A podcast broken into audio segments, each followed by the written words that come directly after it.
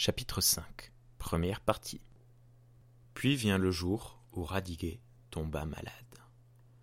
C'était par un après-midi de la fin novembre, le froid pénétrait jusqu'à l'os.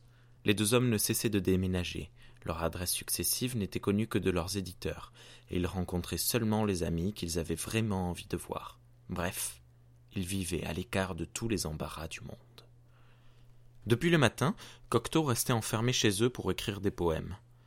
Quant à Radiguet, avec sa manie de vagabondage, il était parti se promener de bonne heure, et n'était pas encore rentré. L'après-midi n'apporta aucune promesse d'éclaircie. Un ciel gris pesait sur les rues grises de Paris, sur l'enfilade des meubles dont certains dataient du XVIIIe siècle. Croyant qu'il allait pleuvoir, Cocteau sortit la main par la fenêtre ouverte, mais la pluie ne venait pas. La porte s'ouvrit.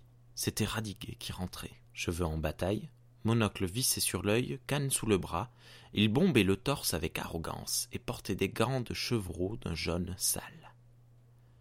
Tiens, te voilà, dit Cocteau sans lever les yeux de son manuscrit, avant d'ajouter Les épreuves du bal sont là, sur ton bureau.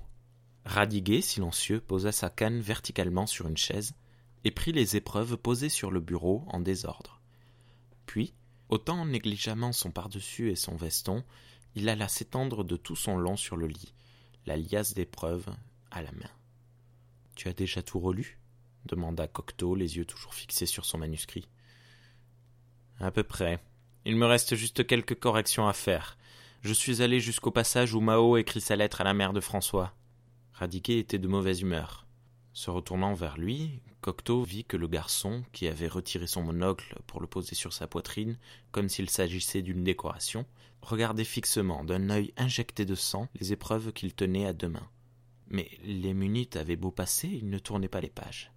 Cocteau, saisi d'inquiétude, et incapable de se remettre au travail, scrutait Radiguet. Le garçon ne bougeait pas plus qu'une statue. Soudain, Cocteau se leva et lui dit Mais enfin, qu'est-ce que tu as? Radiguet leva vers son aîné des yeux où se lisait un grand calme. En lui, de toute évidence, quelque chose de grave était en train de se passer.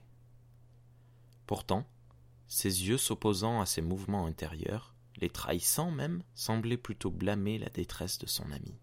Voyons, Jean, ce n'est rien du tout. J'ai simplement la tête lourde et je suis incapable de penser. Mais Cocteau, remuant les épaules, insistait. Tu es sûr que c'est tout? Ah, et puis je ne peux plus fermer l'œil. Bon, c'est habituel. Je n'ai plus le moindre appétit. Mais ça n'a rien à voir avec une vraie maladie. Je dois être grippé. Seulement, je me sens très angoissé. L'aîné toucha le front de son cadet.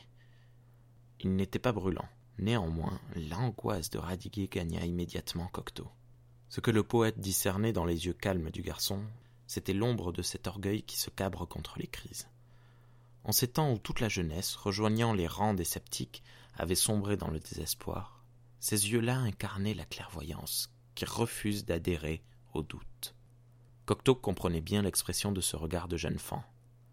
Ce regard disait Moi, je ne tolérerai pas ça. Aux yeux de l'auteur, qui, dans le bal, avait dépeint avec tant de lucidité les mouvements du cœur humain, tout ce qui portait atteinte à cette exigence de clarté était intolérable. L'élan vital, tel que l'entendait Radiguet, se caractérisait par la faculté de pousser jusqu'à ses limites ultimes la conscience lucide de ce processus qu'est la vie. L'ombre opaque, qui, à l'arrière-plan, projetait sa menace sur cette vie aussi limpide qu'un cristal, n'était autre que la mort. Cocteau, voyant l'angoisse qui teintait l'aveu de Radiguet, ne pouvait s'empêcher d'y déceler le signe avant-coureur d'une mort imminente. Voici ce qu'il décrivit quelques années plus tard. Vous savez ce que je nomme gants du ciel. Le ciel pour nous toucher sans se salir, mais parfois des gants. Raymond Radiguet était un gant du ciel.